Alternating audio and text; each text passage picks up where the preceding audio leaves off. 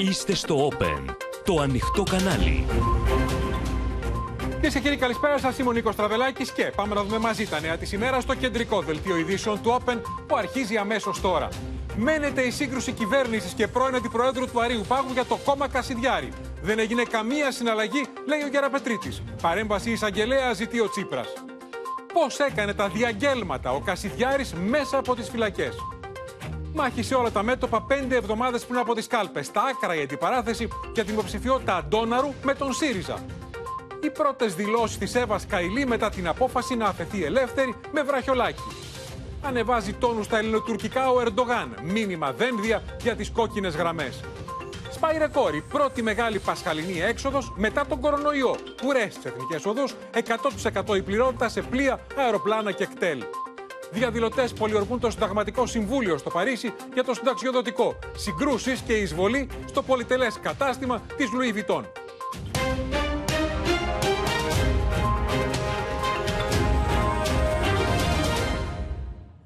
Ισχυρέ αναταράξεις, κυρίες και κύριοι, προκαλούν στο προεκλογικό πολιτικό σκηνικό οι καταγγελίες του παρετηθέντος αντιπροέδρου του Αριού Πάγου για όχλησή του το περασμένο Σάββατο από ανώτατο κυβερνητικό παράγοντα που παρενέβη, όπως υποστηρίζει, για να επηρεάσει την κρίση του ώστε να θέσει το ανώτατο δικαστήριο εκτός εκλογών το κόμμα Κασιδιάρη. Σήμερα ο Υπουργός Επικρατείας Γιώργος Γεραπετρίτης δήλωσε ότι μόνο ο ίδιος είχε διαβούλευση με την πρόεδρο και τον συγκεκριμένο αντιπρόεδρο του Αριού Πάγου για διαδικαστικά ζητήματα, όπως είπε, χωρίς όμως καμία ανταλλαγή και χωρίς κανένα παζάρεμα με την κυβέρνηση να επιμένει ότι η άλλη συνάντηση που είχε ο παρατηθή αντιπρόεδρος ήταν με επιχειρηματία. Ο Αλέξης Τσίπρας κάλεσε τον Πρωθυπουργό να δώσει απαντήσεις για το ποιος ήταν αυτός ο κυβερνητικός παράγοντας που επιχείρησε να δωροδοκίσει δικαστή και προσέθεσε ότι κανονικά θα έπρεπε να έχει παρέμβει ο εισαγγελέας. Καμία απολύτως ανταλλαγή, δεν υπάρχει κανένα παζάρεμα. Η κυβέρνηση είναι μια κυβέρνηση αξιών, δεν πρόκειται να κάνει καμία απολύτως έκδοση. Στις κατηγορίες του πρώην Αντιπροέδρου του Αριού Πάγου Χρήστου Τζανερίκου, απάντησε ο Υπουργός Επικρατείας Γιώργος Γεραπετρίτης, διαψεύδοντας ότι επιχειρήθηκε οποιαδήποτε είδους συναλλαγή μαζί του, προκειμένου να αποκλειστεί το κόμμα Κασιδιάρη από τις εκλογές. Την ίδια ώρα, σφοδρή ήταν η κριτική του Αλέξη Τσίπρα για τις καταγγελίες Τζανερίκου, με τον πρόεδρο του ΣΥΡΙΖΑ να κάνει λόγο για κακουργηματική πράξη και να ζητά απαντήσεις από τον Πρωθυπουργό. Οφείλει να απαντήσει σήμερα ο κ. Μητσοτάκης. Ποιος είναι αυτός που επιχείρησε να δωροδοκίσει δικαστή; Κανονικά θα έπρεπε κανονικά, ε, να είχε επιληφθεί ο εισαγγελέας του Αριουπάγου, ε, διότι εδώ μιλάμε για κακουργηματική πράξη. Ο Υπουργός Επικρατείας επιβεβαίωσε για ακόμη μια φορά ότι είχε επαφή τόσο με τον κύριο Τζανερίκο όσο και με την πρόεδρο του Αριουπάγου για δικονομικά ζητήματα, κάνοντας λόγο για διαβούλευση. Βεβαίως και εγώ είχα ε, εκτενή διαβούλευση με την ηγεσία του Αριουπάγου και με την πρόεδρο του Αριουπάγου και με τον αντιπρόεδρο τον κύριο Τζανερίκο στο πλαίσιο των διατάξεων και σε ό,τι αφορά τα διαδικαστικά ζητήματα. Σημασία για τη χώρα έχει να μπορέσει να συνεχίσει τη δημοκρατική της πορεία μορφώματα τα οποία είναι αντιδημοκρατικά, φασιστικά, θα πρέπει να μένουν εκτός πολιτικής σκηνής. Δεν τον νοιάζει αν μπει ο Κασιδιάρης, δεν είναι το πρόβλημά του αυτό.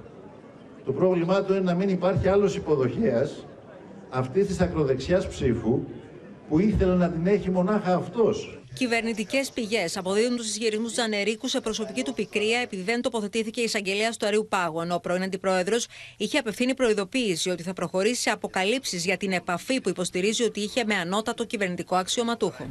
Εάν δεν βγει ο ίδιος να πει τι έγινε στην επαφή μας, θα αναγκαστώ να τους θυμίσω εγώ με λεπτομέρειες. Ποιος και γιατί μου ζήτησε να βοηθήσω για να αποκλειστεί το κόμμα Κασιδιάρη. Και σε περίπτωση που βοηθήσω, τι μου υποσχέθηκε. Φωτογραφίζει τον κύριο Μητσοτάκη ο κ. Τζανερίκος, μην κρυβόμαστε. Εάν ήθελε, όπως λέει η κυρία Κεραμέο, να πάρει τη γνώμη του Αρίου Πάγου, η κυβέρνηση, υπάρχει διαδικασία. Ζητείτε η διατύπωση γνώμης από τη διοικητική ολομέλεια. Σε κάθε πολιτική μας, όταν πρόκειται να νομοθετήσουμε για κάτι τέτοιο, να ζητάμε την άποψη των λόγων φορέα. Εδώ πέρα λοιπόν μιλάμε για τον Άριο Πάγο. Απολύτως θεσμικά λοιπόν ο αρμόδιος Υπουργός Επικρατείας επικοινώνησε με τον Άριο Πάγο, έκανε μια συνάντηση προκειμένου να συζητήσει αυτό το δικονομικής φύσης ζήτημα. Βλέπω έναν αντιπρόεδρο του Αρίου Πάγου να κάνει καταγγελίες τερατώδεις, τερατώδεις, την κυβέρνηση να απαντά με διαρροές οι οποίες είναι απίστευτες. Η ελληνική δικαιοσύνη πρέπει άμεσα να διερευνήσει τις καταγγελίες του Αντιπροέδρου του Αρίου Πάγου, κ. Τζανερίκου, οι οποίες αποκαλύπτουν τη λειτουργία ενός παρακράτους που αγγίζει το σκληρό πυρήνα του δημοκρατικού πολιτεύματος. Καμία συνάντηση του κ. Γεραπετρίτη με οποιονδήποτε δικαστικό ποτέ και για κανέναν λόγο δεν είναι επιτρεπτή. Εχμές για τη στάση της αντιπολίτευσης στην ψηφοφορία άφησε ο Νίκος Δένδιας, που έδωσε ωστόσο έμφαση και στον προεκλογικό χρόνο που ψηφίστηκε η επίμαχη τροπολογία για τον μπλόκο στον Κασιδιάρη. Καταλαβαίνω ότι όταν έχετε μια ρύθμιση τόσο κοντά στις εκλογές, σε σαφέστατα προεκλογικό χρόνο, μπαίνει στην προκρούστια κλίνη του προεκλογικού συμφέροντος ή της προεκλογικής ανάλυσης του κάθε κόμματος. Θα ήταν καλύτερο όλο αυτό να είχε συζητηθεί κάποια άλλη στιγμή. Παρά τα αυτά, εγώ περίμενα από την αντιπολίτευση να υπερψηφίσει. Απάντηση μέσω Twitter έδωσε ο Υπουργός Υγείας Θάνος Πλεύρης μετά την αναδημοσίευση στα social media φωτογραφία του ιδίου να κάνει χειραψία με τον Ηλία Κασιδιάρη. Τον Ιανουάριο του 2017 γύρισα στο Δημοτικό Συμβούλιο της Αθήνας μετά από δίμηνη νοσηλεία και θεραπεία. Τότε όλοι οι δημοτικοί σύμβουλοι και ο Κασιδιάρης μου ευχήθηκαν περαστικά. Τώρα χρησιμοποιούν αυτή τη φωτογραφία για μικροκομματικούς λόγους. Ευτυχώς, τουλάχιστον δεν ξαναεύχονται να πεθάνω. Λοιπόν, έχουμε νεότερα. Χρήστος Σιγουρή, Στέλλα Παμιχάλη, από την οποία και θα ξεκινήσουμε, Στέλλα, γιατί πριν από λίγο είχαμε νέα απάντηση της κυβέρνησης και στον Αλέξη Τσίπρα και στα όσα καταγγέλει ο παρετηθή αντιπρόεδρος του Αρίου Πάγου, με την τελευταία καταγγελία να αφορά όχλησή του, όπως λέει, το περασμένο Σάββατο από ανώτατο κυβερνητικό α, παράγοντα, προκειμένου να ανάψει κόκκινο και όχι πράσινο Άριος Πάγος στο κόμμα Κασιδιάρη, με αντάλλαγμα όταν συνταξιοδοτηθεί κάποια θεσμική θέση. Τι λέει η κυβέρνηση; Νίκο, το ένα μετά το άλλο, θα σου έλεγα, τα κυβερνητικά στελέχη βγαίνουν και διαψεύδουν τους ισχυρισμούς του πρώην Αντιπροέδρου του Αρίου Πάγου ότι υπήρξε κάποια συναλλαγή κάτω από το τραπέζι, κάποια συναλλαγή με ανταλλάγματα, προκειμένου να υπάρχει εύνοια του κυρίου Τζανερίκου από τη θέση του στο μπλόκο, στον εκλογική κάθοδο του κόμματος Κασιδιάρη. Αυτό που λέει η κυβέρνηση, το είπε και ο κύριος Γεραπετρίτη σήμερα, είναι ότι ε, ε, έγινε μια θεσμικού τύπου διαβούλευση. Δηλαδή, ο ίδιος ο κύριος Γεραπετρίτη συναντήθηκε τόσο με τον παρετηθέντα αντιπρόεδρο του Αριού Πάγου, όσο και με την πρόεδρο του Αριού Πάγου για δικονομικά ζητήματα, για ζητήματα διαδικαστικού χαρακτήρα, εν ώψη της κατάθεσης της επικείμενης ρύθμισης τροπολογίας στη Βουλή και τίποτα περισσότερο. Καμία παρέμβαση. Ε, ε, εν τω μεταξύ, σήμερα να σου πω και άλλα κυβερνητικά στελέχη, όπως η κυρία Κεραμέο, μιλώντας στο Open, επανέφεραν και το ενδεχόμενο ο κύριος Τζανερίκος να τα λέει όλα αυτά, διότι ε, έχει κάποια ενόχληση, επειδή η στόχευση του η επαγγελματική όπως έλεγαν χθες οι διαρροές από κυβερνητικές πηγές, ήταν να γίνει πρόεδρος του Αρίου Πάγου, κάτι που τελικά δεν συνέβη. Πριν από λίγο, ο κύριος Οικονόμου, με μία ανακοίνωσή του, επαναλαμβάνει ότι η κυβέρνηση αυτή δεν παζαρεύει με κανέναν την ηθική και πολιτική αρχή της, ότι οι εγκληματικές οργανώσεις και καταδικασμένοι για συμμετοχή σε αυτές δεν μπορούν να συμμετέχουν στις εκλογές. Όλα τα υπόλοιπα, λέει ο κύριος Οικονόμου, είναι εκτός πραγματικότητας. Α αφήσει ο κύριος Τσίπρας έστω για λίγο τις θεωρίες συνωμοσίας στην άκρη και αναφέρεται στον πρόεδρο του ΣΥΡΙΖΑ, ο κ. Οικονόμου, διότι όπως είδαμε και στο βίντεο, σήμερα ο Αλέξης Τσίπρας εξαπέλυσε μια δρυμία επίθεσης στην κυβέρνηση για το θέμα των καταγγελιών του κ. Τζανερίκου. Θέλω να σε ευχαριστούμε. Μιλάει λοιπόν Χρήστος Τσιγουρή η κυβέρνηση για θεωρίες συνωμοσίας. Επιμένει ότι δεν υπάρχει παζάρι, επιμένει ότι δεν υπάρχει παρέμβαση, δεν υπάρχει συναλλαγή. Επιμένει και ο ΣΥΡΙΖΑ όμως. Τι περιμένουν από την Κουμουδούρου, τι ρωτούν; Στην Κομμουνδούρα υποστηρίζουν ότι αυτή είναι μια σκαστή περίπτωση παρέμβασης στη δικαιοσύνη. Υποστηρίζουν ότι σε καμιά περίπτωση δεν πρέπει να συμβαίνουν αυτά, ότι είναι πρωτάκουστο τον επικεφαλής του τμήματος του Αρίου Πάγου που θα δώσει την κρίσιμη απόφαση να τον συναντούν στην έδρα της κυβέρνησης κυβερνητικά στελέχη, όταν μάλιστα προηγουμένως κυβερνητικά στελέχη έχουν τοποθετηθεί για το ποια θα ήταν η σωστή απόφαση τις προηγούμενες ημέρες. Μιλούν για κακουργηματική πράξη. Ακούσαμε τον ίδιο τον Αλέξη τον Τζίπρα να μιλάει για κακουργηματική πράξη και να δείχνει να στρέφει τα βέλη του, αν θέλετε, προς τον εισαγγελέα του Αρίου Πάγου, τον κύριο Ντογιάκο, υποστηρίζοντας ότι στις υποκλοπές, αντί να δείξει γρήγορα αντανακλαστικά και να οδηγήσει στη δικαιοσύνη αυτούς που είχαν την ευθύνη, έσπευσε, όπως λένε, να υψώσει τείχος για αυτούς που ήθελαν να φέρουν στο φως την αλήθεια. Είναι σαφής η αναφορά στην ε, επιλογή Ντογιάκου να ε, απαγορεύσει ουσιαστικά την παροχή πληροφοριών από τους επικοινωνιακούς παρόχους στην αρχή για το απόρριτο των επικοινωνιών. Πρέπει να σου πω ότι οι στελέχοι του Κουμουνδούρου σημειώνουν πως κάτι δεν πάει καλά στη χώρα. Καθώς η Ελλάδα γίνεται θέμα στα ξένα μέσα ενημέρωσης, καθώς οι ευρωπαϊκές αρχές, το Ευρωπαϊκό Κοινοβούλιο, ο Ευρωπαίος Αγγελέας δείχνουν καλύτερα αντανακλαστικά για το κράτος δικαίου στην Ελλάδα από ό,τι δείχνουν οι ελληνικές αρχές. Θα σου έλεγα δε πως παρατηρούν μάλιστα ότι στη θέση που ο κύριος Τζανερίκος, οι κυβερνητικές πηγές υποστήριξαν χτες ότι ήθελε να πάει, ως εισαγγελέας δηλαδή του Αρίου Πάγου, βρίσκεται ο κύριος Ντογιάκος.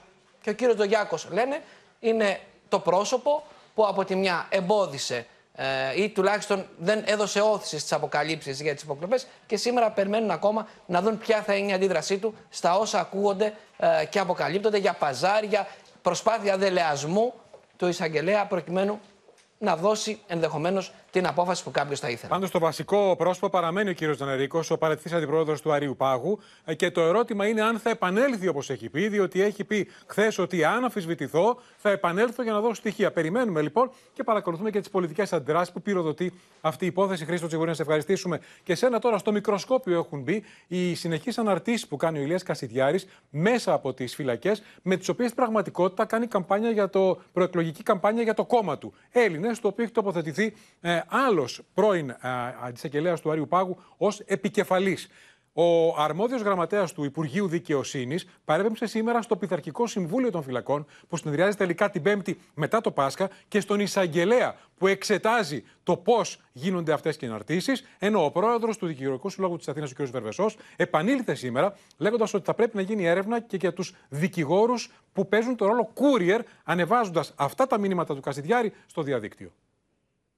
Καλησπέρα σας, κύριε Ηλία Κασιδιάρη. Ομιλώ ως δικηγόρος. Θέλω να ακούσω την άποψή σας γύρω από αυτό το ζήτημα και να μου δώσετε την άδεια να ηχογραφήσω τη συνομιλία. Καλησπέρα σας. Ε, εννοείται πως έχετε την άδειά μου και μάλιστα είναι επιθυμία μου να γίνει και κάθε νόμιμη χρήση αυτού του υλικού. Με αυτόν τον τρόπο πραγματοποιεί πολλά από τα διαγγέλματά του μέσα από τις φυλακές του Μοκού ο Ηλίας Κασιδιάρης. Παρακάμπτοντας το σοφρονιστικό κώδικα που επιτρέπει επικοινωνίες φυλακισμένων μόνο με συγγενείς ή δικηγόρους, επιτρέπει σε μια νομικό μέλος του κόμματός του να ηχογραφήσει όσα έχει να πει, προκειμένου αυτά να αναρτηθούν ακολούθως σε λογαριασμούς του στο διαδίκτυο. Προφανώς, όταν ο δικηγόρος λειτουργεί ως βαποράκι courier πολιτικών ιδεών και ε, απόψεων και δεν λειτουργεί ως ε, άνθρωπος που επικοινωνεί με τη δικογραφία και με τον εντολέα του, ε, παραβιάζει τον κώδικα δεντολογία δικηγορικού επαγγέλματος.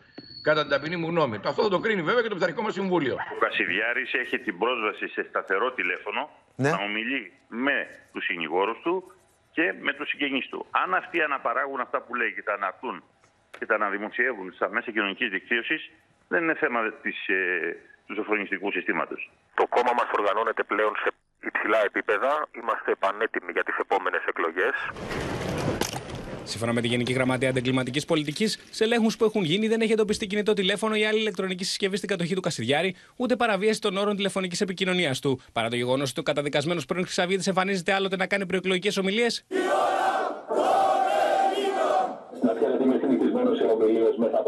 Και άλλοτε να οργανώνει τηλεδιασκέψεις με δεκάδες μέλη του κόμματός του, πάντοτε μέσα από τις φυλακές. Είμαστε δυναμικά μέσα στην επόμενη Βουλή ως η μόνη φωνή της εθνικής αντίστασης των Ελλήνων. Τα ερωτήματα για το εάν μπορεί να εκπέμπει πολιτικό λόγο και να διενεργεί κανονική προεκλογική εκστρατεία μέσα από το σοφρονιστικό κατάστημα που κρατείται είναι πολλά. Από τον σοφρονιστικό κώδικα, ωστόσο, δεν προκύπτει σαφής απαγόρευση, ενώ και η παρακολούθηση των επικοινωνιών των κρατουμένων γίνεται μόνο εφόσον υπάρχει εισαγγελική παραγγελία. Αυτό που απαγορεύεται ρητά από το σοφρονιστικό κώδικα και το άρθρο 48 είναι η χρήση από τους κρατούμενους κινητών τηλεφώνων, όπως επίσης δεν επιτρέπεται και ελεύθερη πρόσβαση στο διαδίκτυο.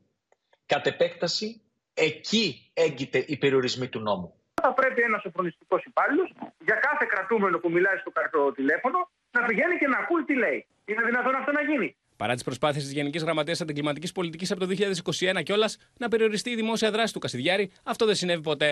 Δεν υπάρχει κανένα ζήτημα παραβίασης οποιοδήποτε σοφρονιστικού κανόνα, γιατί να ξέρετε ότι αυτό που κοιτάει το κατάστημα κράτησης και η εισαγγελική αρχή που αποφτεύει είναι να δει αν ο κρατούμενος ο ίδιος διαχειρίζεται social media μέσα από το κατάστημα κράτησης ή αν ο ίδιος έχει πρόσβαση σε κάποιο κινητό τηλέφωνο. Στις 20 Απριλίου θα συνεδριάσει το Πειθαρχικό Συμβούλιο των Φυλακών Δομοκού προκειμένου να εξετάσει τις καταγγελίες αναφορικά με τις επικοινωνίες Κασιδιάρη.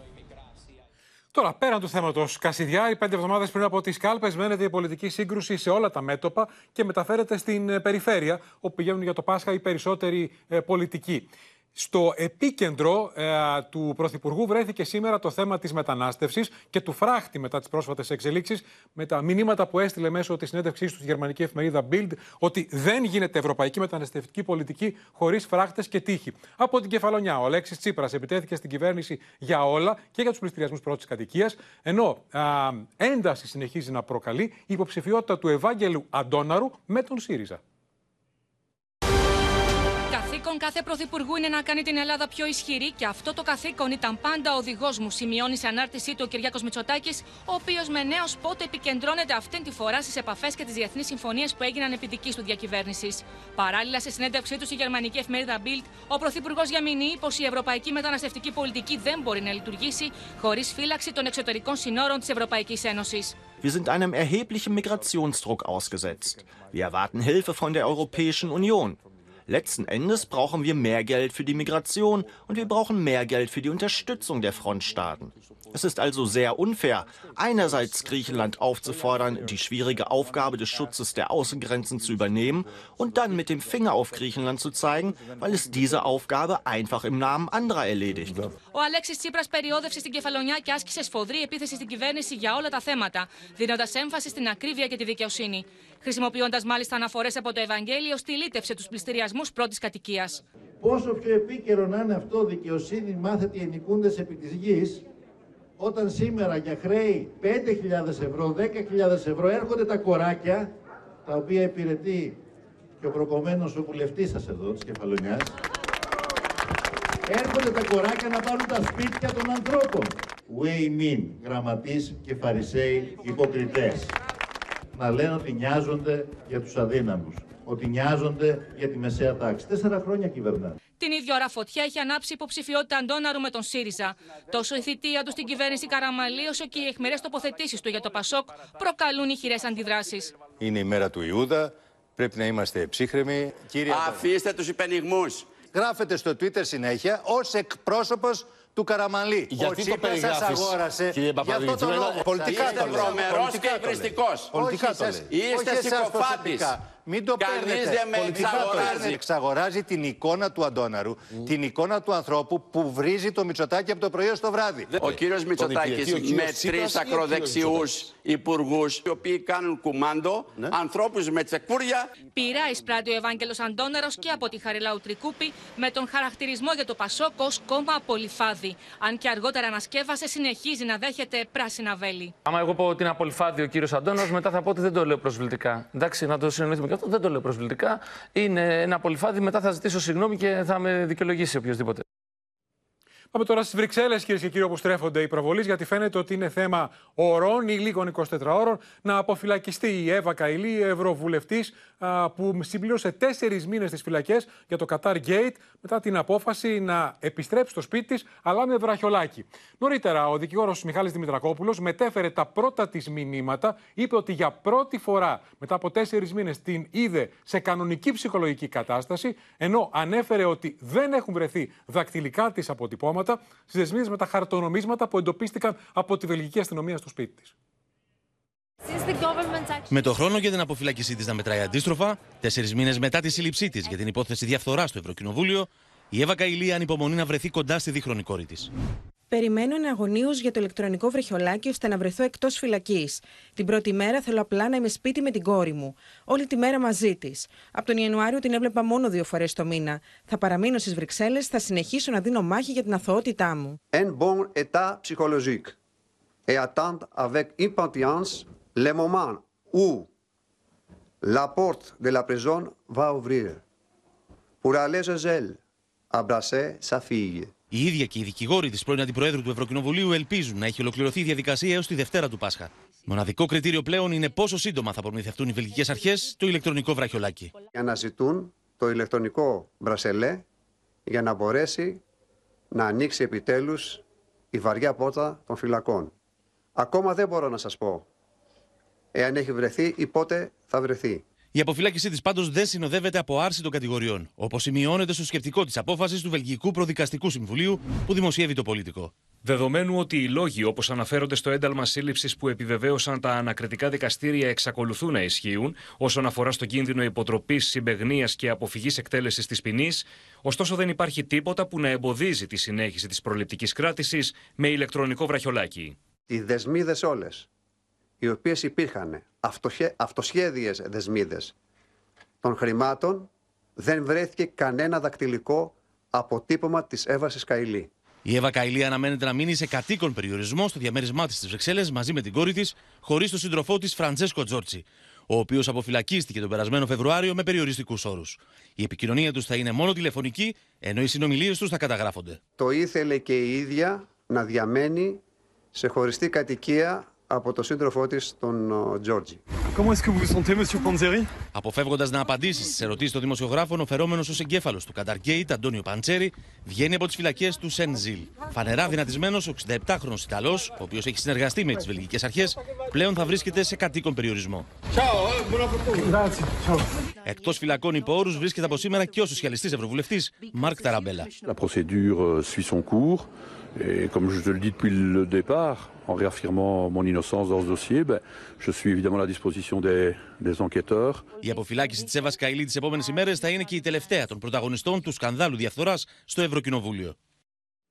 Άρα, όλοι έξω πλέον, οι περισσότεροι είναι βραχιολάκοι, εμπλεκόμενοι στο Qatar Gate, οι κατηγορούμενοι με βαριές κατηγορίες. Μαρία Ρόνη, καλησπέρα.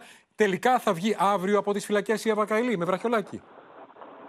Κατά πάσα πιθανότητα ναι, αν και ο δικηγόρος της έχει πει ότι σε κάποιες περιπτώσεις χρειάζονται και 7 μέρες για να βρεθεί ηλεκτρονικό βραχιολάκι. Αυτό ισχύει στην περίπτωση του Αντώνιο Παντσέρη. Ε, όταν θα βγει έξω από τη φυλακή η Εύα Καηλή μετά από τέσσερις μήνες, θα είναι σε κατοίκον περιορισμό με ηλεκτρονικό βραχιολάκι παρακολούθησης. Θα μπορεί να βγει από το σπίτι της μόνο με την άδεια του ανακριτή και για συγκεκριμένους λόγους θα μείνει ε, στο διαμέρισμα που, της πολυκατοικίας που βλέπετε δίπλα μου με τη δύο ετών κόρη της, την οποία όλο αυτό το διάστημα μπορούσε να συναντήσει μόνο δύο φορές το μήνα. Βλέπετε πόσο κοντά, ίσως πίσω μου μπορείτε να διακρίνετε, είναι το Ευρωπαϊκό Κοινοβούλιο, η είσοδος του Ευρωπαϊκού Κοινοβουλίου. Η, ε, η Εύα Καηλή ε, συναντήθηκε σήμερα με τον δικηγόρο της, τον κύριο Δημητρακόπουλο, στις φυλακές και του είπε ότι περιμένει πώς και πώς να ανοίξει η πόρτα του σπιτιού της και να αγκαλιάσει την ε, κόρη της. Θέλει να είναι δίπλα στην κόρη της. Της έχει πει ότι επιστρέφει από αυτό το ταξίδι που έλειπε για δουλειά και η μικρή την περιμένει. Η κυρία Καηλή δεν θα είναι στο ίδιο διαμέρισμα με τον σύντροφό της Φραντσέσκο Τζόρτζι, ο οποίος και αυτός αποφυλακίστηκε τέλη Φεβρουαρίου. Είναι επίσης σε κατοίκον περιορισμό σε ένα άλλο σπίτι, εδώ κοντά, στο σπίτι της κυρίας Καηλή. Ε, εξάλλου, ο δικηγόρος, ο κύριος Δημητρακόπουλος, μας είπε ότι υπάρχουν ε, σημαντικά στοιχεία στη δικογραφία που αθωώνουν την κυρία Καηλή. Ένα από αυτά, υπάρχουν όμως κι άλλα, είναι ότι δεν έχουν βρεθεί δακτυλικά αποτυπώματα ε, στις αυτοσχέδιες δεσμίδες ε, χρημάτων που βρέθηκαν μέσα στο σπίτι της. Όπως είπε η κυρία Καηλή δεν έχει πάρει ούτε ένα ευρώ ε, εκμεταλλευόμενη την πολιτική της θέση. Ζει για την ημέρα που θα ακούσει από το δικαστήριο ότι είναι αθώα, θα παλέψει και να αποδείξει την αθωότητά της. Αυτός είναι ο στόχος. Αν δεν αθωωθεί, είπε, δεν θα επιστρέψει στην Ελλάδα. Και τέλος, ο κ. Δημητρακόπουλος είπε ότι αυτά που έχει πει ο Αντώνιο Παντσέρη, ο εγκέφαλος της υπόθεσης Καταργκέιτ για την Εύα Καηλή, είναι χιδέα ψέματα, χιδέα επιχειρήματα και αυτό θα αποδειχθεί στη συνέχεια.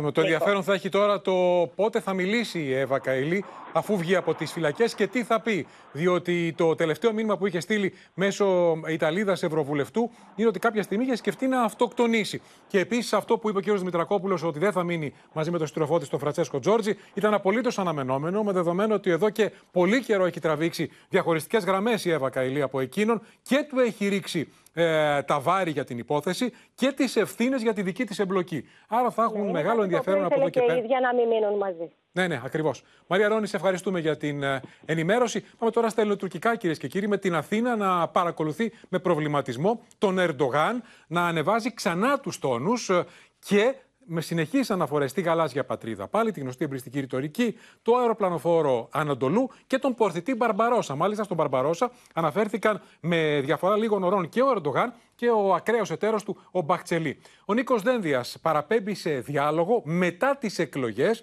για τη μοναδική διαφορά που υπάρχει ανάμεσα στις δύο χώρες, τη διευθέτηση των θαλασσίων ζωνών. Η Ελλάδα δεν συζητά την κυριαρχία και τα κυριαρχικά της δικαιώματα. Είναι το μήνυμα που στέλνει ο Νίκος Δένδια στην ώρα που η Άγκυρα ανεβάζει ξανά τις εθνικιστικές κορώνες. Μετά τις εκλογές μπορεί λοιπόν να καθίσουμε να συζητήσουμε σοβαρά. Αλλά για να συζητήσουμε σοβαρά πρέπει να υπάρχει και από τις δύο πλευρές αντίληψη του πλαισίου μέσα στο οποίο συζητάμε. Στην άλλη πλευρά του Αιγαίου, ο Ερντογάν προτάσει το εθνικιστικό αφήγημα στο δρόμο προς τις κάλπες και συνδέει το νέο που ακτιθένα αεροπλανοφόρο Ανατολού με τον πειρατή Μπαρμπαρόσα και τη γαλάζια πατρίδα. TCG Anadolu ile dünyanın her köşesinde askeri ve insani operasyon üreteceğiz. Egemenliğimiz için bundan daha önemli ne olabilir? Yani sen Akdeniz'e, o mavi denizlere bununla çok daha rahat açılacaksın. Mavi vatan Mavi vatan aynı şekilde. Και μην κοροϊδευόμαστε τώρα. Ο πρόεδρος Ερντογάν δεν έχει μπροστά του ένα εκλογικό περίπατο. Δεν μπορώ να προβλέψω τι θα γίνει. Άρα, οτιδήποτε λέγεται, παρακαλώ και εμάς να το βλέπουμε με έναν συγκεκριμένο τρόπο. Δεν σημαίνει ότι η Τουρκία θα αλλάξει άποψη. Δεν προβλέπω κάτι τέτοιο. Μαζί με τον Ερντογάν, νερό στο μήλο του τουρκικού εθνικισμού ρίχνει ο κυβερνητικός εταίρος του Ερντογάν, Γκρίζος Λίκο Μπαχτσελή, ο οποίος ονειρεύεται τη μετατροπή της Μεσογείου σε τουρκική λίμνη. Όσοι υπολογίζουν στη γαλάζια πατρίδα να μην ξεχνούν ότι δεν άλλαξε. Η φύση της παραμένει η ίδια, καθώς το αίμα είναι το ίδιο αίμα. Δεν εγκαταλείπουμε το δίκαιό μας. Το δικαίωμά μας είναι τιμή μας. Θα πάμε παραπέρα στην κληρονομιά του Μπαρμπαρόσα, που μετέτρεψε τη Μεσόγειο σε τουρκική λίμνη. Το άτυπο μορατόριο στο Αιγαίο συνεχίζεται με εξαιρέσεις πολυεθνικές ασκήσεις, στις οποίες όμως δεν λείπουν οι τριβές, όπως έγινε με ανατοϊκή άσκηση στα τέλη Μαρτίου, που οι Τούρκοι ζήτησαν να εξαιρεθούν η Θάσος και ο Άγιος Ευστράτιος ως νησιά που πρέπει να είναι αποστατικοποιημένα. Σύνδεση κυρίες και κύριοι με τη Μαρία Ζαχαράκη, την ανταποκρίτρια του Open, που είναι στην Ήμβρο, εκεί όπου σε λίγες ώρες αναμένεται, θα είναι και ανήμερα Μεγάλη Παρασκευή, με τον Πατριάρχη, ο Νίκος Δένδιας, Μαρία. Αύριο το απόγευμα συγκεκριμένα. Περιμένουμε εδώ τον Υπουργό Εξωτερικών, τον Νίκο Δένδια, ο οποίος θα επισκεφτεί πρώτα τα μειονοτικά σχολεία, τα ελληνικά σχολεία στην Ήμβρο και στη συνέχεια θα παρεχθεί στην λειτουργία για τον επιτάφιο. Επομένως, αύριο ο κύριος ε, Δένδια θα βρίσκεται εδώ στην Τουρκία και πάλι ε, για τη μεγάλη γιορτή της ε, χριστιανοσύνης, βέβαια. Τώρα, να πούμε. Και όμως, μάλιστα τον Νίκο, άκουγα, Μαρία, να λέει τον Υπουργό Εξωτερικών ότι η Ήμβρος είναι η μόνη περιοχή της Τουρκίας που ο ελληνισμός όχι μόνο δεν συρρικρώνεται, αλλά αυξάνονται τα μέλη της ελληνικής Αυξάνεται. κοινότητας. Σωστά, σωστά, ναι, βεβαίως. Γιατί τα σχολεία εδώ αριθμούν πλέον εκατοντάδες μαθητές. Ακριβώς. Υπάρχουν ε, δημοτικό γυμνάσιο Λύκειο. Ε, πολλά παιδιά, πολλές οικογένειες που έχουν έρθει, έχουν επιστρέψει από την Ελλάδα και επομένως έχουν αναζωογονήσει τον ελληνισμό εδώ στο νησί. Τώρα, ο Αιγύπτιος Υπουργός Εξωτερικών που ήταν στην Αθήνα έφτασε εκεί, στην Τουρκία. Ναι, ε, η διαδικασία λοιπόν εξομάλυνσης των σχέσεων μεταξύ Τουρκίας και Αιγύπτου επι- ε, ε, συνεχίζεται. Κάποιοι μάλιστα λέγανε ότι επιταχύνεται, αλλά από τη συνέντευξη τύπου η οποία διεξάγεται, πραγματοποιείται αυτή τη στιγμή μεταξύ των δύο υπουργών και πάλι βλέπουμε ότι δεν έχει βγει κάποιος λευκός καπνός ή κάποιο συγκεκριμένο, κάποια συγκεκριμένη συμφωνία ανάμεσα στις δύο χώρες. Σήμερα περιμέναμε, έτσι είχε πει τουλάχιστον ο Τούρκος Υπουργός Εξωτερικών, ότι μπορεί να ανακοίνωναν διορισμό πρέσβεων αμοιβαία. Ε, Γιατί δεν υπάρχουν, δεν υπάρχουν ακόμη, δεν έχουν αποκατασταθεί διπλωματικές σχέσεις. Ρωτήθηκαν λοιπόν γι' αυτό και είπαν ότι ακόμη δεν ανακοινώνεται κάτι τέτοιο, δεν θα διοριστούν πρέσβεις, θα γίνουν ανακοινώσεις κάποια στιγμή αργότερα. Υπάρχει όμως αυτό που σχεδιάζουν αυτή τη στιγμή οι δύο υπουργοί, όπως είπαν, είναι να συναντηθούν κάποια στιγμή, μάλλον μετεκλογικά, δεν έδωσαν χρόνο, οι δύο ηγέτες, δηλαδή ο Ρεζέτα Υπερντογάν και ο Αλσίση, ο πρόεδρος της Αιγύπτου. Εκεί ενδεχομένως να πάρθουν οι σοβαρότερες αποφάσεις, οι αποφάσεις που μπορεί να σημάνουν ότι οι σχέσεις αυτών των δύο χωρών μπορεί ε, να, να φτιάξουν πάλι, να γίνουν Μάλιστα. ίσως όπως πριν από 10-12 χρόνια. Συζήτησαν επίσης, θε- να πω, Νίκος, και το θέμα της Λιβύης, το οποίο είναι το θέμα ουσιαστικά αγκάθι ανάμεσα στις δύο χώρες και γι' αυτό το λόγο μέχρι στιγμής δεν έχει υπάρξει πρόοδος. Το τι συζήτησαν, ε, μόνο γενικόλογα ακούσαμε από τη συνέντευξη τύπου, Μαρία. είπαν για μια στενότερη συνεργασία. Για να δούμε αν όντως θα εξομαλυνθούν οι σχέσεις Τουρκίας και Αιγύπτου όπως επιδιώκει διακαώς ο Ερντογάν. Να σε ευχαριστήσουμε, Μαρία Ζαχαράκη. Μένουμε στην Τουρκία, κυρίες και κύριοι, καθώς ο Ερντογάν, όσο πλησιάζουμε στις κάλπες 14η Μαου, εμφανίζεται αισιόδοξος για νίκη του στις εκλογές, παρά το γεγονός ότι η τελευταία δημοσκόπηση τον φέρει 7 μονάδες πίσω από τον Κιλιτζδάρογλου, τον αντίπαλό του. Βασικό θέμα της προεκλογικής περίοδου είναι η οικονομία, όπως αναμενόταν, αυτό που καίει τους Τούρκους πολίτες, με τον ετήσιο πληθωρισμό να τρέχει σύμφωνα με ανεξάρτητους παρατηρητές με ρυθμό πάνω από 110%.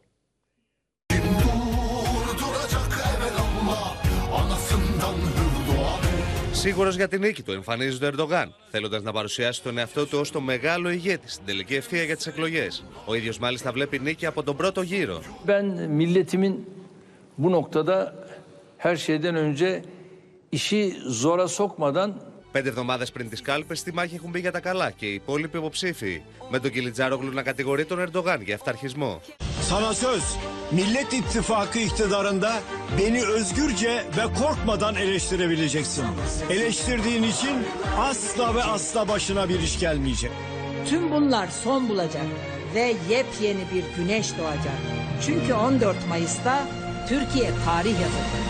Οι τελευταίες δημοσκοπήσεις φέρνουν δεύτερο τον Τούρκο πρόεδρο. Με εταιρεία που φέρνει συνήθως πρώτο το ΑΚΠ να δίνει 48,9% στον Κιλιτζάρογλου, 41,5% στον Ερντογάν και 7,2% στον Ιντσέ. Εκλογική ήττα Ερντογάν βλέπει και το CNN.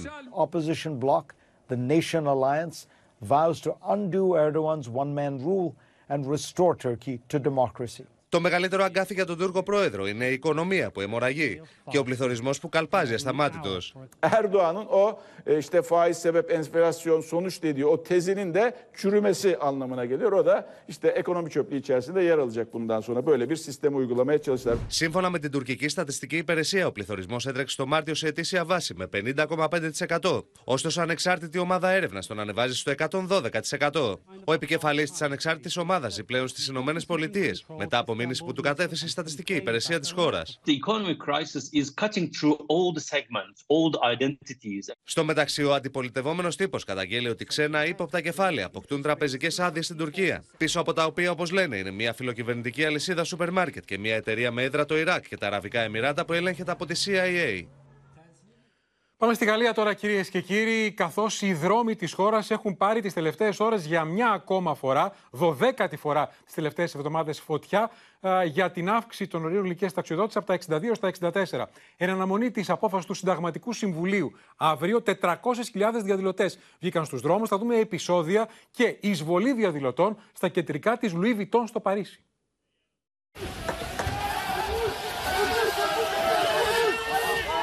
Ομάδα διαδηλωτών εισβάλλει σε κατάστημα και στα κεντρικά της εταιρείας Louis Vuitton στα Ηλίσια Παιδεία.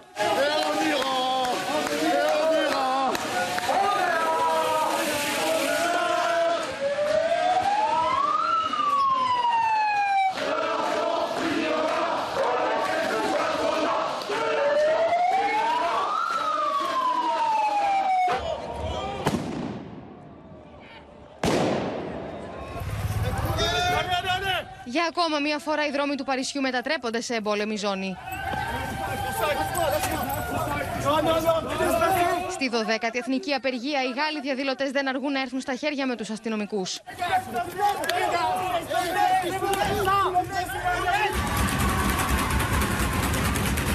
Βία επεισόδια ξεσπούν από νωρίς. Ο Υπουργός Εσωτερικών και στενός συνεργάτης του Εμμανουέλ Μακρόν ζητά την απαγόρευση των συγκεντρώσεων εν αναμονή της απόφασης του Συνταγματικού Συμβουλίου για το αν η κυβέρνηση ακολούθησε νόμιμες διαδικασίες για τη συνταγματική μεταρρύθμιση. On espère qu'il y aura des gens un peu intelligents dans ce Conseil constitutionnel qui se disent, bah voilà, il y a quand même des choses qui se passent en France, il faut qu'on trouve une porte, il faut qu'on trouve une porte de sortie. Ο Εμμανουέλ Μακρόν μετά το ταξίδι του στην Ολλανδία φτάνει στο Παρίσι, όπου συναντά τους πρόεδρου της Εθνοσυνέλευσης και της Γερουσίας, όπως και τους υπουργούς του. Τις επόμενες ημέρες, ο πρόεδρος της Γαλλίας αναμένεται να συναντηθεί με εκπροσώπους από τα συνδικάτα. Και ψηφιακές διαδηλώσεις συνεχίζουν σε αυτή την ώρα στη Γαλλία. Πάμε τώρα, κυρίες και κύριοι, για να δούμε τα νεότερα από την τραγωδία των Τεμπών. Θα μας ενημερώσει ο Αντώνης Τσολναράς, καθώς μετά από 44 μέρες σκληρής μάχης βγήκε σήμερα από το νοσοκομείο 26χρονη Ανησία. Το κορίτσι, θα λέγαμε, σύμβολο του θάρρους, Αντώνη, διότι είχε σοβαρά εγκάβματα, ήταν επιβάτηση του δεύτερου βαγονιού, διασωληνώθηκε για πολλές μέρες και κατάφερε να βγει ζωντανή. Έτσι ακριβώς. Μετά από σχεδόν 1,5 μήνα νοσηλείας και μάλιστα στο διάστημα αυτό, ένας μήνας Νίκο ήταν στη μονάδα εντατική θεραπείας του νοσοκομείου Παπα-Νικολάου.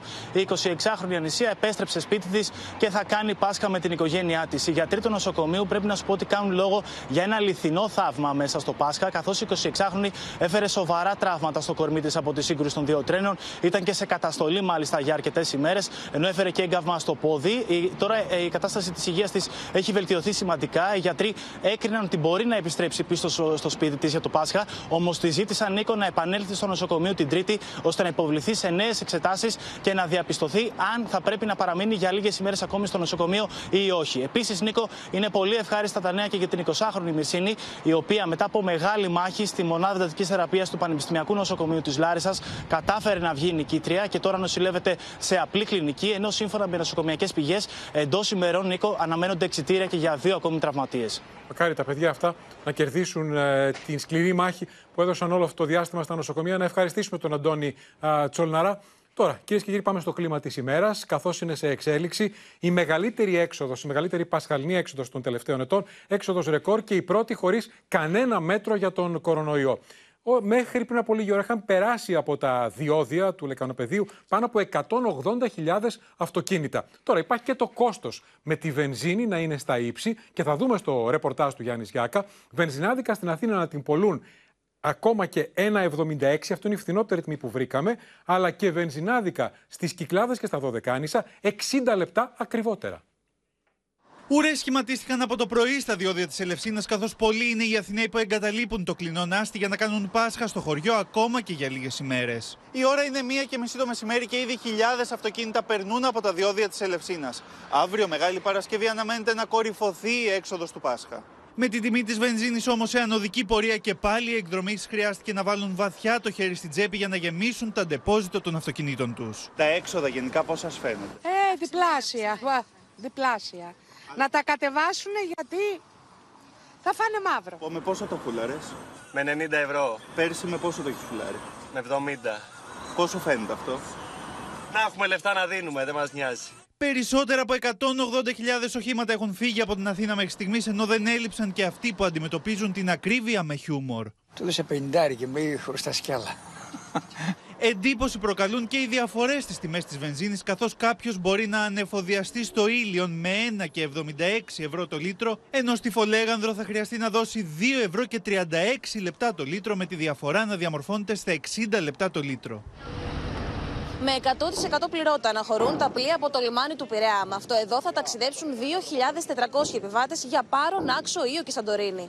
Οι ανατιμήσεις στα ακτοπλοϊκά ειστήρια δεν πέρασαν απαρατήρητες, ειδικά για τις πολυμελείς οικογένειες. Ενώ αρκετοί ήταν και εκείνοι που προτίμησαν τους πιο προσιτούς προορισμούς του Αργοσαρονικού. Τα εισιτήρια, οικονομικά και. Ακριβά πολύ. 55 ευρώ το, το εισιτήριο, το άτομο. Στο μεγαλύτερο λιμάνι της χώρας βρέθηκε και ο Υπουργός Ναυτιλίας Γιάννης Πλακιωτάκης. Έχουν ε, ελεγχθεί και επιθεωρηθεί όχι μόνο με τακτικούς αλλά και με έκτακτους ελέγχους όλα τα πλοία της ακτοπλοείας. Κατά τη διάρκεια της ημέρας μόνο από το λιμάνι του Πειραιά αναχώρησαν περίπου 20.000 επιβάτες.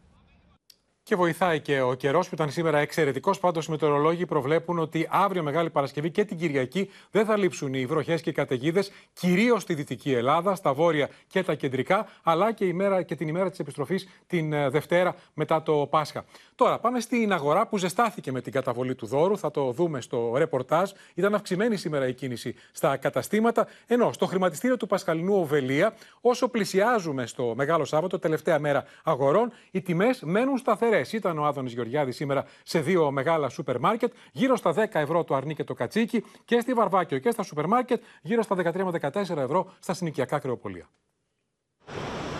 Κατάμεστο εμπορικότερο δρόμος της Αθήνας τρεις μόλις ημέρες πριν το Πάσχα. Χιλιάδες καταναλωτές κατέκλυσαν την ερμού για τα ψώνια και τα δώρα της τελευταίας στιγμής, με το δώρο του Πάσχα να ζεσταίνει την εορταστική αγορά. Πήρα δώρο για το βαφτιστήρι, λαμπάδα, εντάξει, κάτι μικροδωράκια για κουμπάρους κλπ. Ρούχα, παιχνίδια, και εντάξει, εμείς έχουμε και τα δικά μας προϊόντα από έβια. Τα αρνάκια δεν πήραμε. Μέσα στο κύμα ακρίβειας, οι καταναλωτές αναζητούν κυρίως ευκαιρίες σε ρούχα, παπούτσια και οπτικά, αγοράζοντα επίσης διάφορα δώρα για τους αγαπημένους τους και λαμπάδες για τα βαφτιστήρια. Λαμπάδες, τα μικρά τα ξαδέλφια, ε, οι τιμές είναι στον ουρανό έτσι. Εγώ θέλω να πάρω κυρίως αθλητικά με αυτού τους τύπου και έκανα μαγείο για το καλοκαίρι. Αυξημένη σήμερα κίνηση στην Ερμού, με τους καταναλωτές όμως να παραμένουν φιδωλοί στις αγορές τους και τους εμπόρους να περιμένουν να ολοκληρωθεί η πασχαλινή περίοδος για να βγάλουν ασφαλή συμπεράσματα. Μεικτά κλιμάκια της Δημαία και άλλων υπηρεσιών προχώρησαν σε αγορανομικούς ελέγχους στη Βαρβάκιο, όπου η τιμή του αρνιού έχει κρατηθεί στα 10 ευρώ, παρότι η κεντρική αγορά δεν συμμετέχει στο καλάθι του Πάσχα. άσχετα αν δεν είμαστε στο καλάθι. Η Βαρβάκιος αγορά είναι η, η αγορά που πουλάει πάντα φθηνά. Δεν χρειάζεται να το ονομάσουμε είτε, είτε καλάθι, είτε κοφίνι, δεν ξέρω πώς αλλιώς θέλετε να το ονομάσουμε. Ο Υπουργός Ανάπτυξης, Άδωνης Γεωργιάδης, επισκέφθηκε αλυσίδες σούπερ μάρκετ, μιλώντας για συγκράτηση των τιμών του Οβελία στα 10 ευρώ και πτώση 5% μεσοσταθμικά στην αξία του καλαθιού τον τελευταίο μήνα. Είμαστε χαρούμενοι, διότι εν μέσω των εορτών του Πάσχα που ο κόσμος θα βγει, θα ταξιδέψει, θα γιορτάσει με τους συγγενείς και με τους φίλους του, θα μπορέσει να βρει και φθηνέ τιμές Τη Μεγάλη Παρασκευή τα καταστήματα θα είναι ανοιχτά από τη 1 το μεσημέρι έως τις 7 το απόγευμα, ενώ το Μεγάλο Σάββατο τα καταστήματα θα λειτουργήσουν από τις 9 το πρωί έως τις 3 το μεσημέρι. Τώρα, στη Βόρεια Ελλάδα, πολλοί είναι εκείνοι που πηγαίνουν στη Βουλγαρία και στα Σκόπια για αγορές για να βρουν χαμηλότερες τιμές. Όχι τόσο στο αρνί και το κατσίκι, είναι ελάχιστα πιο κάτω, όσο στα ρούχα, στα τσιγάρα και στα καύσιμα. Όπως θα δούμε στο ρεπορτάζ του απεσταλμένου μας στα Σκόπια Άρη Κουτσιούκη, εκεί η αμόλυβδη είναι στο 1 ευρώ και 39 λεπτά το λίτρο. Βάλε την καλή αυτή τη φορά. Για το ε. Για να γεμίσουν το ρεζερβουάρ με βενζίνη 100 οκτανίων, αρκετοί βορειοελλαδίτες αναγκάζονται να περάσουν τα σύνορα από το τελωνίο των Ευζώνων. Καθώς, όπως λένε στην Ελλάδα, η τιμή των καυσίμων δεν τους επιτρέπει να φουλάρουν. Με τίποτα. 20 ευρώ και πολλά είναι. Εδώ; Εδώ του γεμίζουμε, είπαμε. Όσο κάνει; Θεωρώ ότι είναι μεγάλη διαφορά. Μόλις κάποιος περάσει τα σύνορα, η απλή αμόλυβδη κοστίζει 1 ευρώ και 39 λεπτά το λίτρο και η ενισχυμένη 1 ευρώ και 43. Μεγάλη διαφορά. Ε, όταν εδώ έχει ένα 30, στα 6 χιλιόμετρα έχει 2,50. Αντίστοιχα, σε ελληνικό έδαφος, σε μικρή απόσταση από τα σύνορα, βρήκαμε την απλή αμόλυβδη στο 1 ευρώ και 95 λεπτά και την ενισχυμένη στα 2 ευρώ και 10 λεπτά. Έχει διαφορά, αλλά εντάξει, έρχονται περισσότεροι. Αυτοί που είναι κοντά τώρα έρχονται. Η βεζίνα είναι ακριβή, δεν είναι ευθυνή. Στην Ελλάδα είναι πάρα πολύ ακριβή. Εγώ έρχομαι για επαγγελματικούς λόγους εδώ. Ε, διαπιστώνω όμως ότι αρκετοί έρχονται για βενζίνη μόνο. Αρκετοί εκτός από βενζίνη κάνουν και τις αγορές τους στα σούπερ μάρκετ, αν και όπως λένε και εδώ οι τιμές έχουν αυξηθεί. Οδοντοιατρία και όλα τα σχετικά, ψώνια, βενζίνες. Τα οδοντιατρία στη Γευγελή έχουν τις επιγραφές τους στα ελληνικά, καθώς η συντριπτική πλειονότητα των ασθενών τους προέρχεται από διάφορες περιοχές της Ελλάδας. Γιατί όπως λένε οι ίδιοι, για τις οδοντιατρικές υπηρεσίες στη γειτονική χώρα χρειάζεται να πληρώσουν τα μισά από όσα θα έδιναν στην Ελλάδα ή ακόμη και λιγότερα και συνδυάζουν τις επισκέψεις τους με το φουλάρισμα του ντεπόζιτου με φθηνή βενζίνη. Τώρα αυτά που θα πληρώσω εδώ θα μου βγουν γύρω στα 2.800, ενώ στην Ελλάδα ήθελα 6.000, δηλαδή στην Κοζάνη. Ανάλογη είναι η εικόνα και στις περιοχές που συνορεύουν με τη Βουλγαρία, με τους πρατηριούχους υγρών καυσίμων στις παραμεθόριες περιοχές να ζητούν τη λήψη δραστικών μέτρων. Εξελίξεις, εξελίξεις τώρα στη Μύκονο, κυρίες και κύριοι, 24 ώρα μετά, την, ε, μετά τις 7 συλλήψεις στη δημοφιλή παραλία της Ψαρούς για πολεοδομικές παραβάσεις και κτίσματα πολύ κοντά στον Αιγιαλό. Η Μίνα Καρμίτρου θα μας ενημερώσει. Μίνα. Έχουμε λοιπόν εξελίξεις, ε, φαίνεται, Νίκο, στην υπόθεση του άγριου ξυλοδαρμού του αρχαιολόγου. Ο οποίος, μάλιστα, θέλω να σας πω ότι αυτή είναι μια υπόθεση που πλέον ερευνάται στο βαθμό του κακουργήματος, ενώ συνδυαστικά ερευνάται και η υπόθεση της δεύτερης αρχαιολόγου, ε, σας θυμίζω, η οποία δέχτηκε απειλητικά μηνύματα. Υπάρχουν λοιπόν. Τον βλέπουμε τον άνθρωπο, τον είχαν ρίξει κάτω έξω από το σπίτι ναι. του, του είχαν σπάσει τη μύτη, τον κλώτσαν στα πλευρά, ε, επειδή ακριβώς διαπίστωνε αυτές τις παραβάσεις. Ακριβώς. Ε, φαίνεται λοιπόν, καταρχάς, οι αρχές τη ασφαλείας, Νίκο, ότι έχουν καταλήξει ότι ήταν δύο τα άτομα τα οποία ξυλοκόπησαν τον αρχαιολόγο, ενώ υπήρχε και ομάδα υποστήριξης. Πώς έφτασαν τώρα σε αυτό το συμπέρασμα, Έφτασαν γιατί έχουν βάλει στο μικροσκόπιο 10 οχήματα, τα οποία φαίνεται από κάμερες ασφαλείας να είναι κοντά στο περιστατικό και που φυσικά αυτή τη στιγμή γίνεται έρευνα ποια από αυτά τα 10 όμως οχήματα ήταν των δραστών και επίσης 40 ε, βίντεο από κάμερες ασφαλείας τα οποία έχουν στα χέρια τους ε, οι αρχές και που φυσικά τους έχουν δώσει στοιχεία. Ε, οι αρχές μάλιστα ασφαλείας θεωρούν Νίκο ότι το επόμενο διάστημα θα υπάρχει ραγδαία εξέλιξη στην υπόθεση αυτή. Βέβαια, διότι ο άνθρωπος αυτός που θα δείξει του όταν συνήλθε, είπε ότι 8 στις 10 υποθέσεις ε, για τις οποίες ήταν αρμόδιος είχαν παραβάσεις και οι αρμόδιοι έκαναν τα στραβά μάτια. Ακριβώς. Και ε, μιλούμε για συγκεκριμένες ε, ε, παραβάσεις σε πασίγνωστες παραλίες που επανειλημμένα οι δικαστικές αρχές ζητούν επέμβαση της αστυνομίας. Και οι αρμόδιοι της πολεοδομίας κυρίως της Μικόνου λένε ότι είναι αγνώστου διαμονής, δεν ξέρουμε πού να πάμε. Και οι συγκεκριμένες τελευταίες συλλήψεις στην Ψαρού έγιναν μετά την παρέμβαση της εισαγγελέα Σύρου. Να σε ευχαριστήσουμε, Μίνα Καραμίτρου. Πάμε στα μέτωπα του πολέμου στην Ουκρανία, κυρίες και κύριοι. Η σοβαρότερη εξέλιξη έρχεται από το στόμα του Ουκρανού Πρωθυπουργού, ο οποίος με συνέντευξή του σε Αμερικανική εφημερίδα ε, ουσιαστικά δείχνει ότι πάει πιο πίσω η αναμενόμενη Ουκρανική αντεπίθεση προς το καλοκαίρι, όχι την άνοιξη δηλαδή. Και αυτό στον απόϊχο των διαρών απορρίτων εγγράφων από το Αμερικανικό Αμερικανικό Πεντάγωνο, με τους Αμερικανούς να εκτιμούν ότι δεν ήταν σε τόσο καλή κατάσταση οι Ουκρανοί. Ο πρόεδρος Biden νωρίτερα, βρίσκεται στην Ιρλανδία, χαρακτήρισε σοβαρή αλλά όχι ανησυχητική τη διαρροή αυτών των απόρριτων εγγράφων. Με τα στρατεύματα της Βάγνερ που μάχονται στο πλευρό της Ρωσίας να θέτουν υπό τον ελεγχό τους περισσότερους οικισμούς στην ευρύτερη περιοχή του Μπαχμούτ και έπειτα από τη διαρροή των απόρριτων Αμερικανικών εγγράφων στο διαδίκτυο, το Κίεβο πρόκειται να μεταθέσει τη στρατιωτική αντεπίθεση που προετοίμαζε στα Ανατολικά προς το καλοκαίρι. Όλοι οι φίλοι και οι εταίροι μας καταλαβαίνουν πολύ καλά ότι για να ξεκινήσεις μια αντεπίθεση πρέπει να είσαι 100% προετοιμασμένος για αυτήν, αν όχι περισσότερο. Οι αποκαλύψεις για τα απόρριτα έγγραφα του Πενταγώνου που διέρευσαν πληθαίνουν και σύμφωνα με το BBC, οι Ηνωμένες Πολιτείες παρακολουθούσαν και το Γενικό Γραμματέα του ΟΗΕ, Αντώνιο Κουντέρες, θεωρώντας ότι μπορεί να εξυπηρετήσει ρωσικά συμφέροντα. Η Washington Post υποδεικνύει ως υπεύθυνο για τη διοχέτευση των εγγράφων στο διαδίκτυο έναν 20χρονο εργαζόμενο σε στρατιωτική βάση concerned about the leakages, and I'm concerned that it happened. But there's nothing contemporaneous that I'm aware of that is of great consequence. Με Ρώσου αξιωματούχου να επαναφέρουν δημοσίω την πρόθεση κατάληψη και τη Οδυσσού, ο Υπουργό Εξωτερικών τη Ουκρανία Δημήτρη Κουλέμπα διαμηνύει από τη Ρουμανία ότι η Μαύρη Θάλασσα πρέπει να είναι θάλασσα του ΝΑΤΟ. It's time to turn Black Sea into what the Baltic Sea has become, a sea of NATO.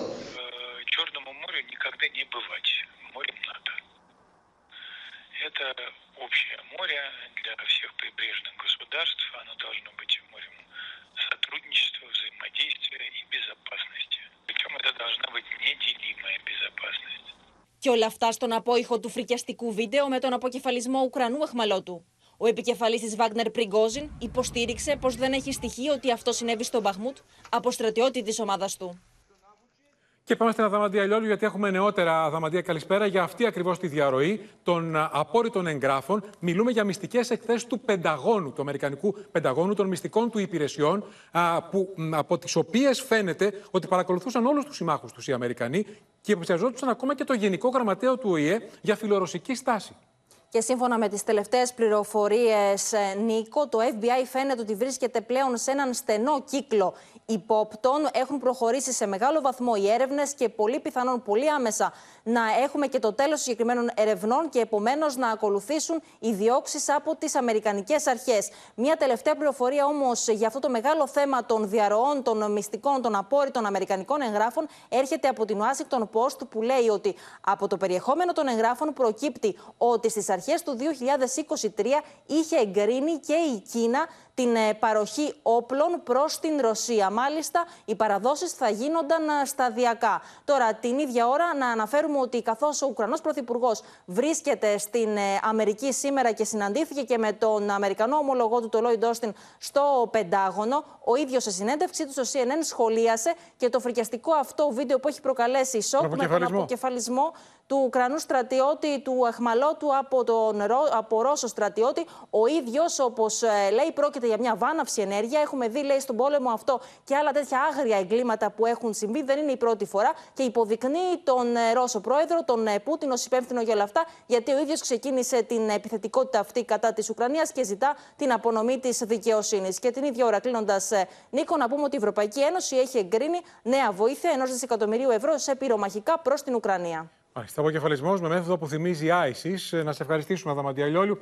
Μένουμε κυρίες και κύριοι στις Ηνωμένες Πολιτείες, για τις οποίες μιλούσε νωρίτερα η Αδαμαντία για τη διαρροή των απόρριτων εγγράφων. Οι προβολή στρέφονται πάλι, τον βλέπετε, στον Ντόναλτ Τραμπ. Αυτή τη φορά, σε λίγες ώρες, θα βρεθεί αντιμέτωπος με τη Γενική Εισαγγελέα της Νέας Υόρκης για την υπόθεση της φορολογικής απάτης για την οποία κατηγορείται. Πριν από λίγο, με tweet του, ο πρώην Αμερικανός πρόεδρος τη χαρακτήρισε ρατσίστρια, ενώ έστρεψε τα βέλη του και κατά άλλοτε συνεργάτη του.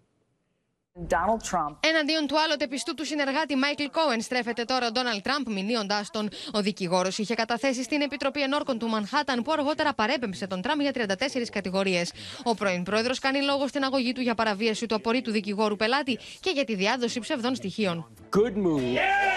Uh, first of all, lawyers should not be violating lawyer client privilege, number one. Number two, he gets discovery if he survives a motion to dismiss, and he's going to be able to find out things that the government wouldn't turn over to him in a criminal trial. Ο Τραμπ εντωμεταξύ επιστρέφει στη Νέα Υόρκη για να καταθέσει για άλλη υπόθεση, αυτή τη φορά ενώπιον της Γενικής Εισαγγελέα Λετήσια Τζέιμς, που τον κατηγόρησε πέρυσι το Σεπτέμβριο για παραποίηση των αξιών των ακινήτων του με στόχο ευνοϊκά δάνεια και φοροελαφρύνσεις. Ο πρώην πρόεδρος απάντησε με αγωγή εναντίον της. Well, it was a horrible thing because I did nothing wrong. Absolutely nothing wrong. Και όσο ο πρόεδρος Biden απολαμβάνει το ταξίδι του στην Ιρλανδία, μιλώντας σε pub και συζητώντας με τους κατοίκους, από το Άμστερνταμ ο Εμμανουέλ Μακρόν επιμένει στις προημερών δηλώσεις του για τη σχέση Ευρώπης και Αμερικής που θα πρέπει να είναι ισότιμη. Sur l'importance de l'autonomie stratégique, être allié ne signifie pas être vassal. C'est pas parce qu'on est allié, qu'on fait des choses ensemble, qu'on décide de faire, qu'on n'a plus le droit de penser tout seul. Η δεύτερη αυτή δήλωση του Μακρόν χρησιμοποιείται σήμερα εκτενώς από τους Ρεπουμπλικάνους κατά του Τζο Μπάιντεν, με την εξωτερική πολιτική της κυβέρνησης να αμφισβητείται γενικότερα στις ΗΠΑ και τη δημοτικότητα του Προέδρου σε ελεύθερη πτώση. Και στο σημείο αυτό, κυρίες και κύριοι, 19 λεπτά πριν από του 8 ολοκληρώθηκε και απόψε το κεντρικό δελτίο ειδήσεων. Μείνετε στο Open, σε λίγο θα συνδεθούμε ζωντανά με τη Θεσσαλονίκη και με τον ιερό ναό της του Θεού Σοφίας για να παρακολουθήσουμε την ακολουθία των παθών. Από όλους εμάς, καλό σας βράδυ.